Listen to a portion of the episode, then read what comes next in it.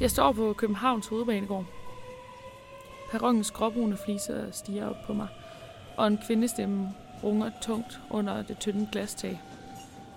Den annoncerer, at toget fra Aarhus netop nu ankommer på spor 6.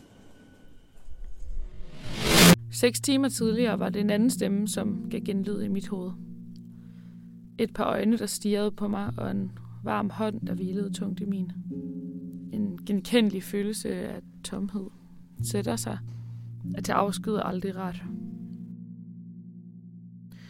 For et forhold er sjældent det samme, når hånden erstattes af det kolde plastikcover på min mobil, og et kys bliver til lyden af min iPhones ringetone.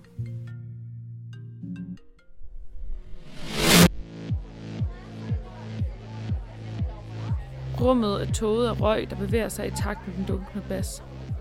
En fremmed, der nærmer sig, og en samtale, hvor ordene flyder og sjålende blikke sendes over bordet.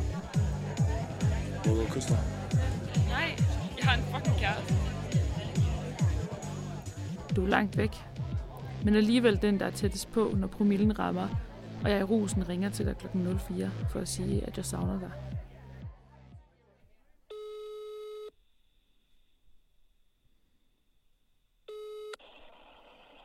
Hallå?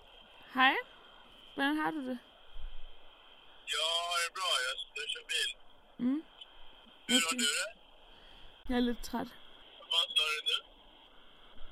Din stemme lyder elektronisk, når du på FaceTime fortæller om din dag.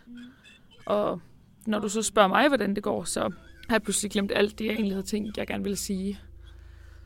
Samtalen afbrydes her efter dårlig forbindelse, og når du næste torsdag glemmer at ringe. Vi havde aftalt, at det skulle være klokken 16. Bliver sur og brokker mig til mine veninder. Nogle gange bliver jeg i tvivl. I tvivl om det er det rigtige, og i tvivl om, om det er det, jeg gerne vil. Om jeg er villig til at virkelig at gå på kompromis og bruge halvdelen af min tid på at savne dig, hvis ikke mere.